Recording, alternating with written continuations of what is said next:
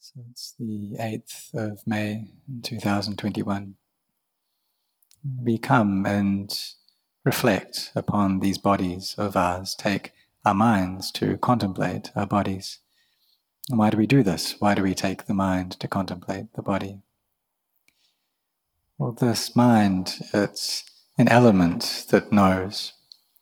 And when it receives sense impressions, then this mind knows those sense impressions.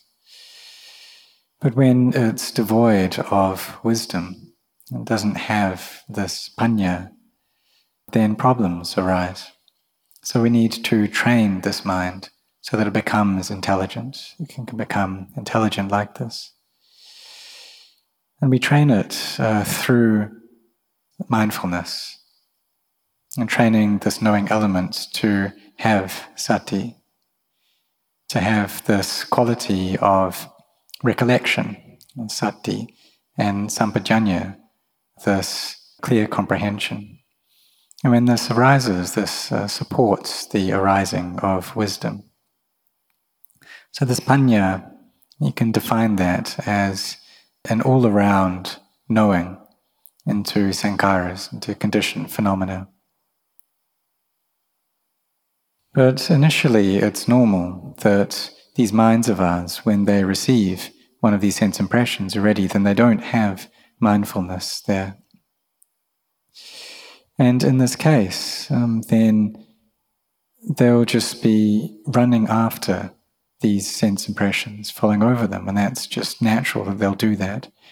All of these things which arise stay for a while and then cease. When the mind does this, without knowing what's going on, then it will attach to them. A feeling arises, then there's liking or disliking that comes up.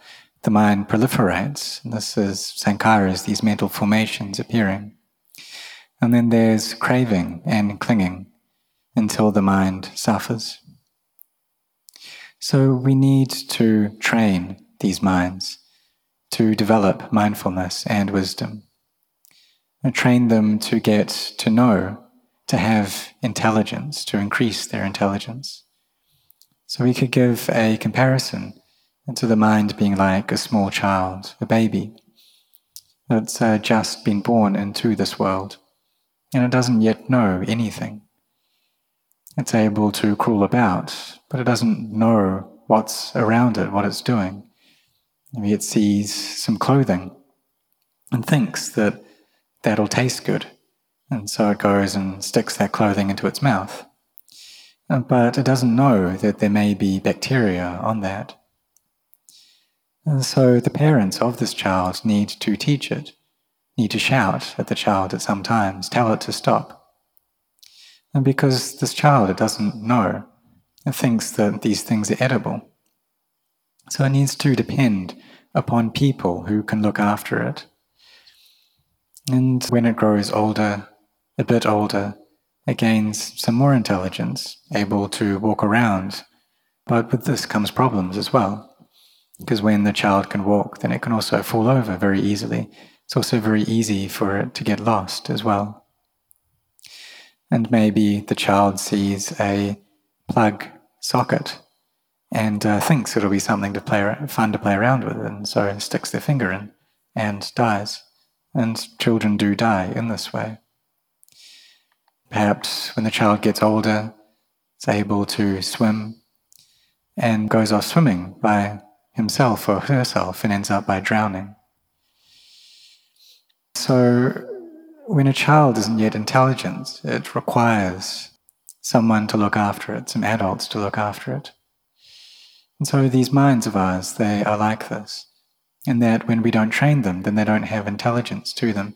But they are also different in a way as well, in that even though we may physically be very young or be very old, maybe even 70 or 80 years old, that if we haven't trained these minds, then they remain unintelligent. Even though people may be very skilled and adept at things in this world, they may have a lot of worldly wisdom, have created a lot of wealth for them, but they still may not have intelligence in their hearts, And this creates a lot of chaos and disturbance in their lives. And perhaps they start off quite poor, and so they go to find wealth. And when they get that already, then the mind attaches to it too much.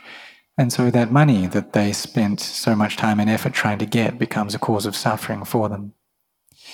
So therefore, we need to train our minds so that they have swift knowledge.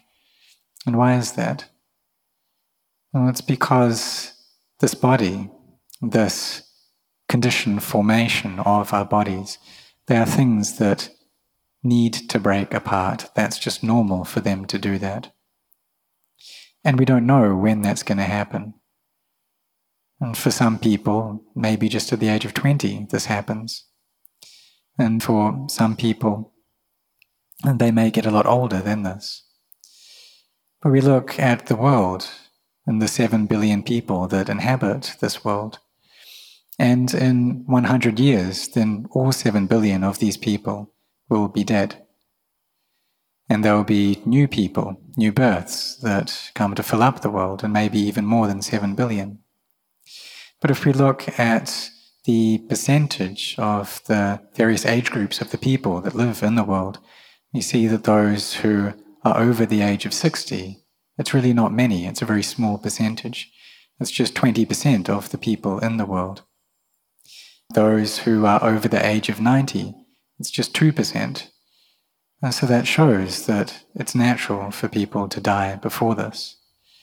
And so we contemplate that, that this is not sure, that we just stay in this world temporarily, and that this body is the residence of illness and of pain. And we just don't know when we're going to die. Some babies die in the womb. They don't yet make it to be born.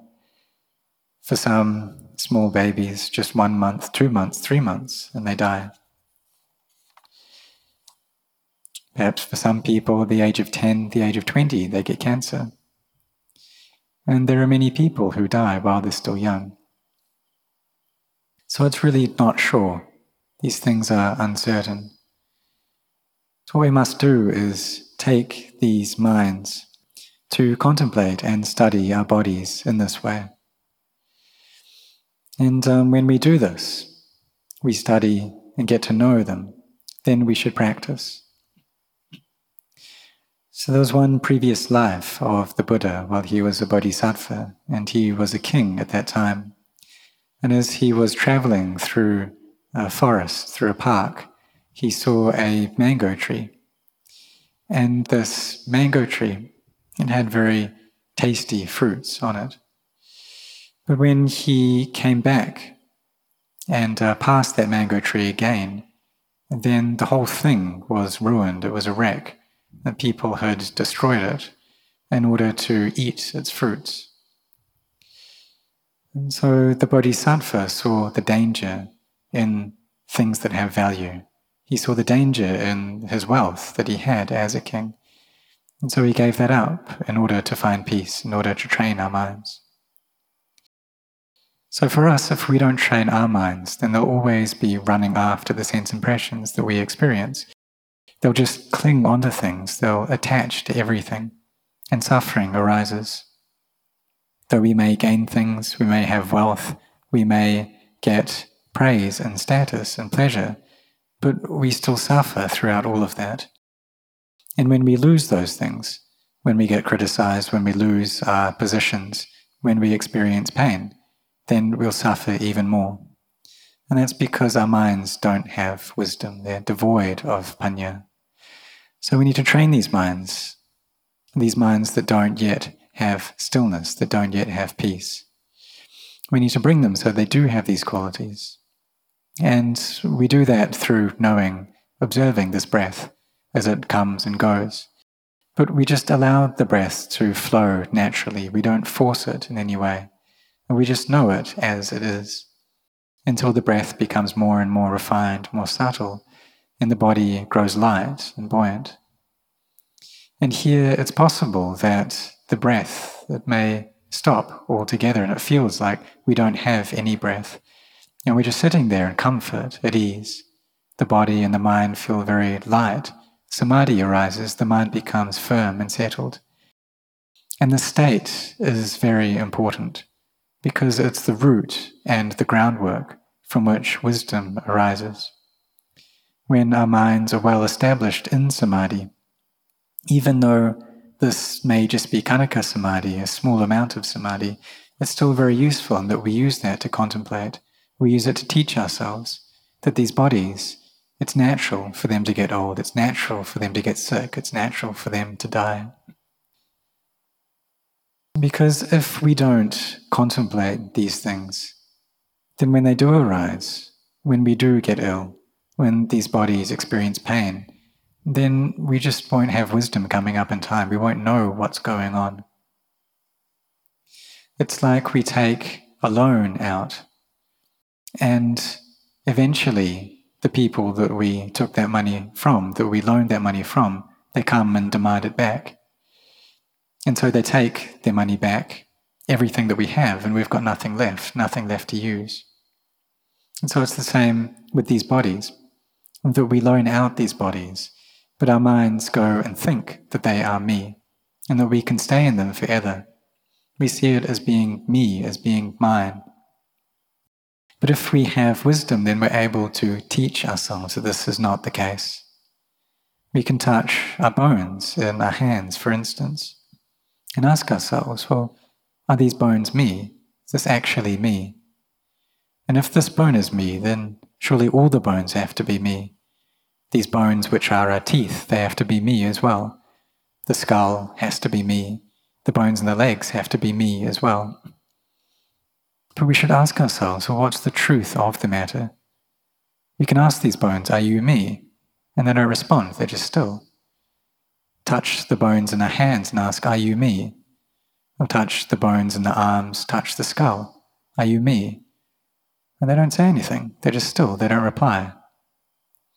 And we can ask our lungs, our hearts, our livers, uh, Are you me? and they don't answer, they're just still. What about the blood? You can ask the blood, Are you me or not? It doesn't give any answer. The air, the oxygen in this body, the heat in the body, the water element, the fire element, it doesn't give any answers because they're just elements. But it's the delusion of the mind which makes us attach, attach to these things as being me. And if we don't listen to the Dhamma, then that's how we take everything. That everything we experience, we consider it to be me and mine. But when we practice to gain stillness, then we can change this view. So even though we practice in meditation and gaining stillness of mind, there is still the sense of me as well, that I'm the one who is generous I'm the one who's making merit. I'm the one who is taking up the precepts. So there's this delusion of me there. Uh, but we take this mind to train the body so that the body keeps the precepts. And we use these bodies, put them to good use to make merit, that we need these bodies to make this merit, to take care of the precepts, to make sure actions of body and speech are within the bounds of the precepts, and by doing that, what we're actually doing is controlling our hearts, and that they don't um, allow the body or the speech to do anything that's wrong. Then after that, we train in meditation, and we can use loving kindness or compassion as our meditation objects, that that's okay. Uh, because we see in the current state of the world that there's a lot of suffering that's going on. So when we observe that, then we think, May these beings be free from suffering. We bring up this wish in our hearts. The wish for this to be the case. But it's not that this is just a hollow wish, and we think that, but we don't do anything. But we help out as well. We use our bodies to help. And just like the doctors, the nurses, the medical staff who are putting in so much effort to help those beings who are in suffering. And also, there are monks who are helping out in this way, and seeing people who are in pain, who are in difficulty, and helping out through giving materials, through giving Dhamma, teachings of truth as well. And so, if monks have skill in a certain area, then they can use that to help society, such as building hospitals or building factories which can produce oxygen tanks. Because these things are lacking.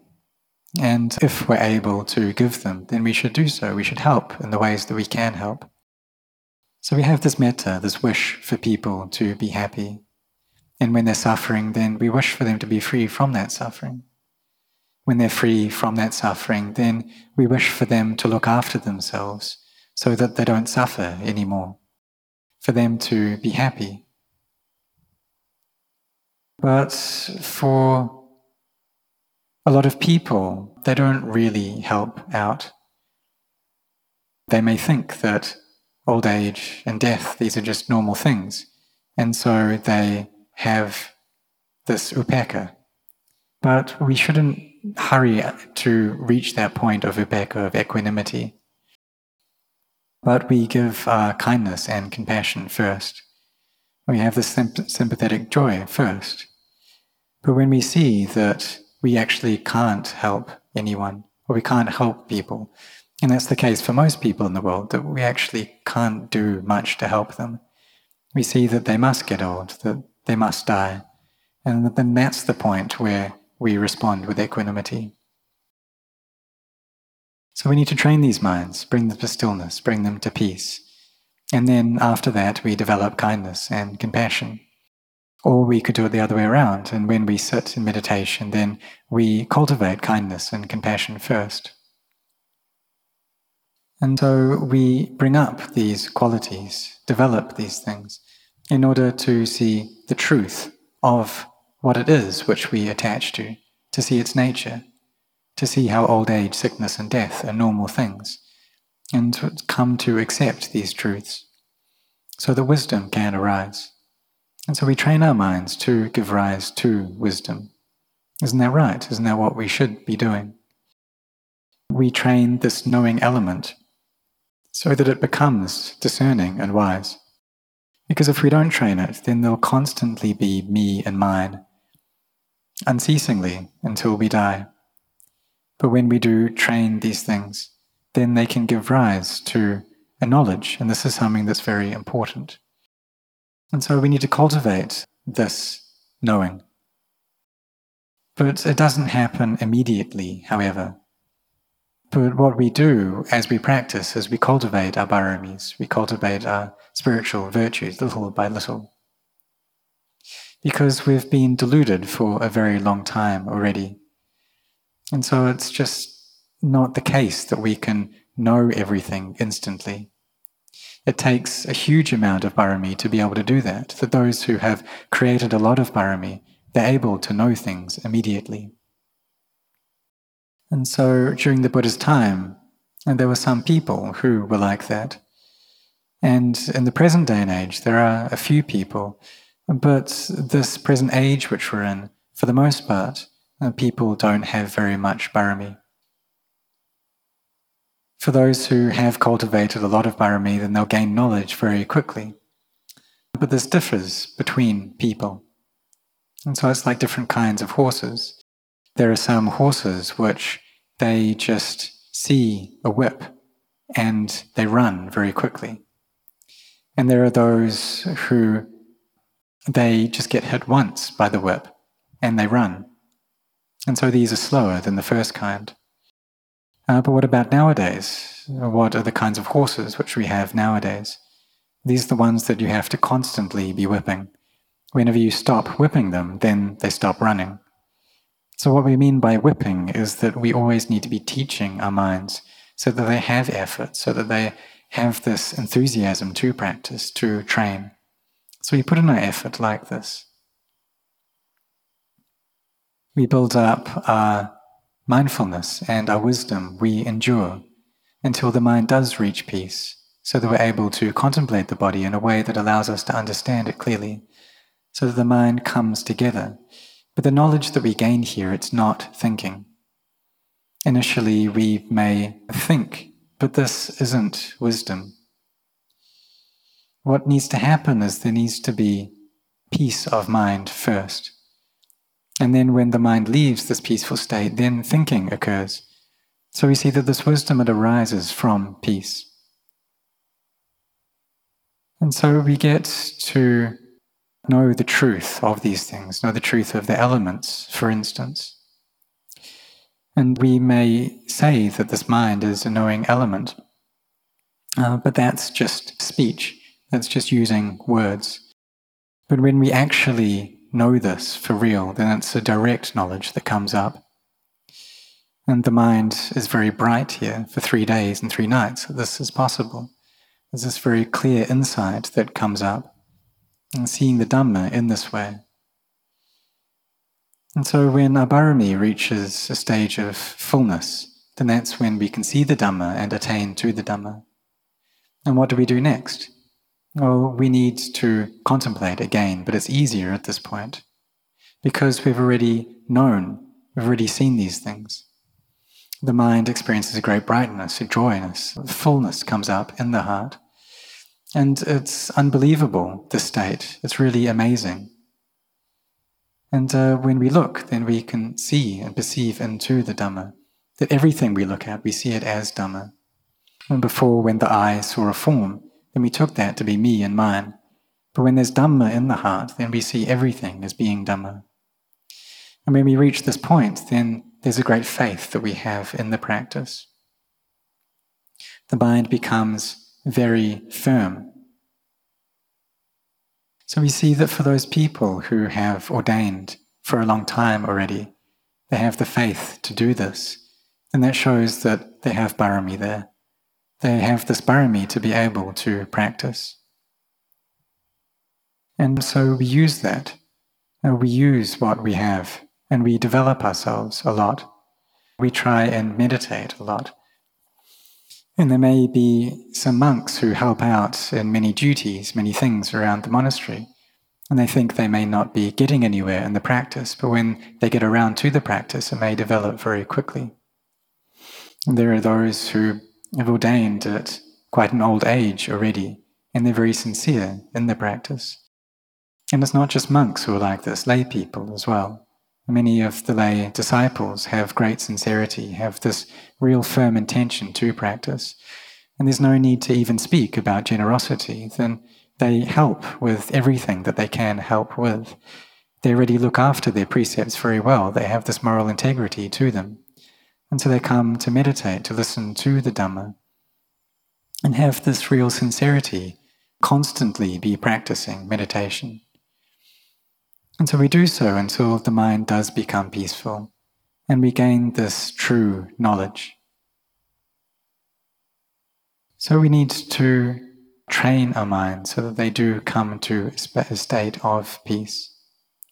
And when samadhi becomes well established, then wisdom arises at the point, but we do need to train our minds to get there. And the mind that is well trained brings happiness. So we should try, we should put in our effort, we should practice together before these bodies break apart, before they develop illness and sickness. And we just don't know when that's going to happen. We can't say when these bodies are going to die. It may happen while we're young, it may happen in mid, mid age, it may happen in old age, we just don't know. And if anyone's over the age of 60 already, that shows they've got a lot of merit. So we should really train ourselves, be meditating, practice together, be sincere, be contemplating. Bring the mind to a state of stillness so that it can gain clear knowledge. And when it does this, then faith becomes well established, more well established than it was before, through our meditation. We may be reciting Buddha, Dhammo, or Sangha, and we should be firm in that. If the mind isn't so peaceful, then we should chant Itipiso, the recollection of the qualities, the virtues of the Buddha. Do this 108 times for many, many rounds. Always be chanting in this way, so that the mind gains energy. And then the factors of sila, samadhi, and panya come together, and we gain clear knowing. And the mind becomes very contented, full. And there's no doubts at this point any feelings of liking or disliking, we teach ourselves with wisdom. And we gain wisdom here, and there's a great confidence in this path of practice. So all our doubts are relieved. And so Luang Por Chah, he constantly taught us that we should have mindfulness that's swift, that's up to speed. No matter what posture we're in, we should know what we're doing. If the mind is going into liking or disliking, then we train our mind, saying that there's no me or mine here. And we teach our minds in this way. And so this is a very brief and simple teaching, but when we put it into the practice, it's quite difficult. However, we carry on without stopping, and in the end, the mind will need to reach a place of stillness and peace.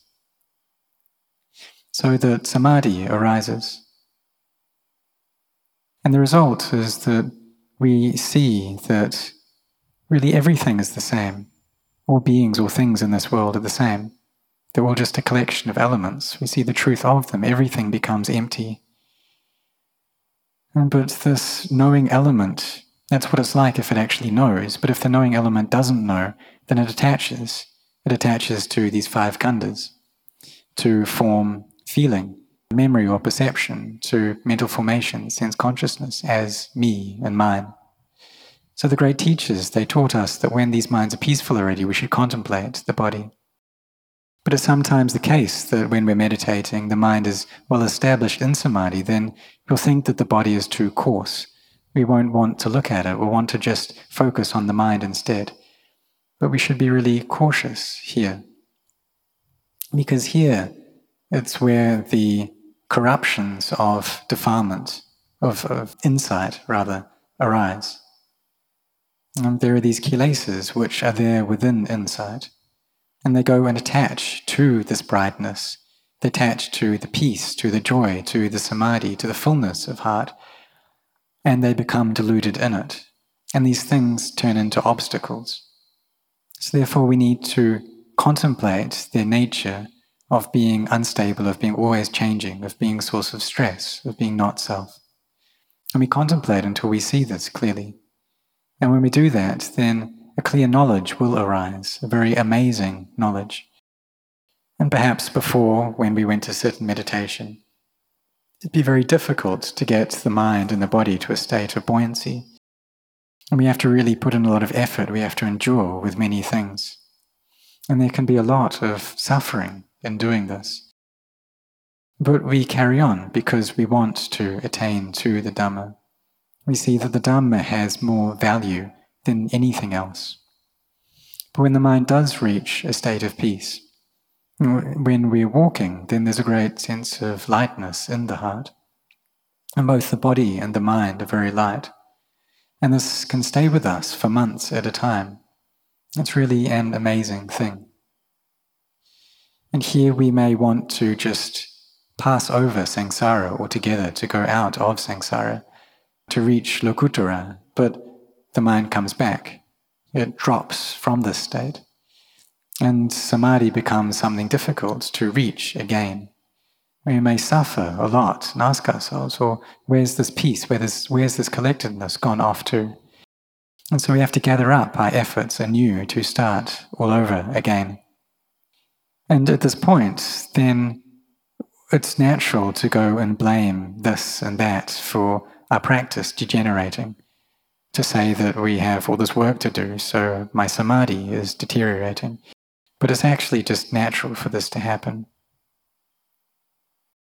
When the mind becomes full again, when it becomes joyful again, then knowledge arises.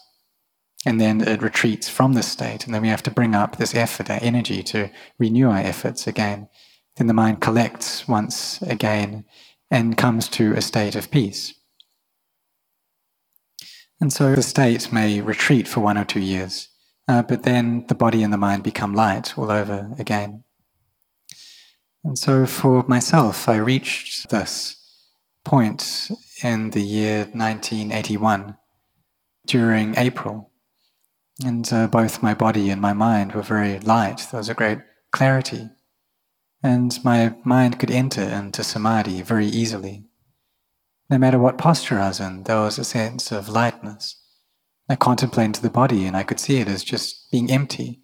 It was just a heap of elements. I could see the body as being something unattractive very easily. So this was when I was about to enter into my sixth rains retreat, my sixth year as a month, as a monk. And uh, my mind went into deep samadhi during this time. And again, emptiness, could see into emptiness. There was a great clarity in this way. Could break apart the body and see it just as being these very subtle, very refined particles. That there was no being, no self, no other to it. And a great joy arose which fill up, filled up my entire heart. I gained a great and deep understanding here. And so the things which I had wondered about, which I was in doubt about before I ordained, these gradually disappeared. That faith became very well established, and doubts disappeared to one level. But some of these doubts, they came back again. But as I carried on practicing, um, then it reached a point where all of these just disappeared. And what would there be to doubt about? You could see everything as being anatta. And this was very clear, this insight into not self. And so there were no doubts anymore. I just contemplated um, every single day and uh, brought my mind into samadhi, into a place of stillness. When, when the mind is very deep in samadhi, uh, we may want to think, but no thoughts come up. It's just not able to think. But for myself, uh, before this happened, I'd want for the mind to stop thinking, and it, would, it wouldn't do this. It would just carry on thinking. And uh, when the mind comes out of the state of samadhi, then both the body and the mind are very bright and very light. And then we come to contemplate the body, and emptiness arises. And see it as just being empty, seeing as being a collection of elements. And knowledge, this true knowledge, really arises in the heart at this point. You may want to go out of the world altogether, to be freed from samsara, to reach the state of lokuttara, of complete emptiness. And it's like you've already tasted the flavor of the Dhamma. And just like when we taste a fruit, and we know whether it's sweet or sour or bitter, there's no doubts about that. There's this clear knowledge. We don't have any more doubts about it. And so we need to train ourselves like this and have confidence in this training as well. And contemplate until we gain clarity, until this is insight is very distinct until we come to see the Dhamma clearly. And at this point, there's no eighth life. It may just be three lives, maybe just one life that's left. And so may all of you really set your hearts on practicing in this way. Even though it's difficult, it's something that we can do. We can train our minds. We can cultivate wisdom within our hearts. Because if we don't have wisdom, when we die, then we'll take another birth. And then from that birth, there'll be death. And then there'll be birth again, and then death again. And these minds will constantly be caught up, be tossed around in the cycle of samsara. And this will happen for countless lifetimes. So for us, in this life, we have already found the Dhamma, so we shouldn't be heedless. We should put in our efforts. And for the new monks, you should always be chanting Itipiso to be doing this all the time, throughout the entire day, every day. So, whatever you're doing, to be chanting in this way until you become very skilled at it, until you're able to recite Buddha, Dhamma, or Sangha, and the mind can reach, reach stillness and peace. Have a lot of mindfulness. And when you practice in this way, then you will come to know and see the Dhamma. So may you set your hearts on this.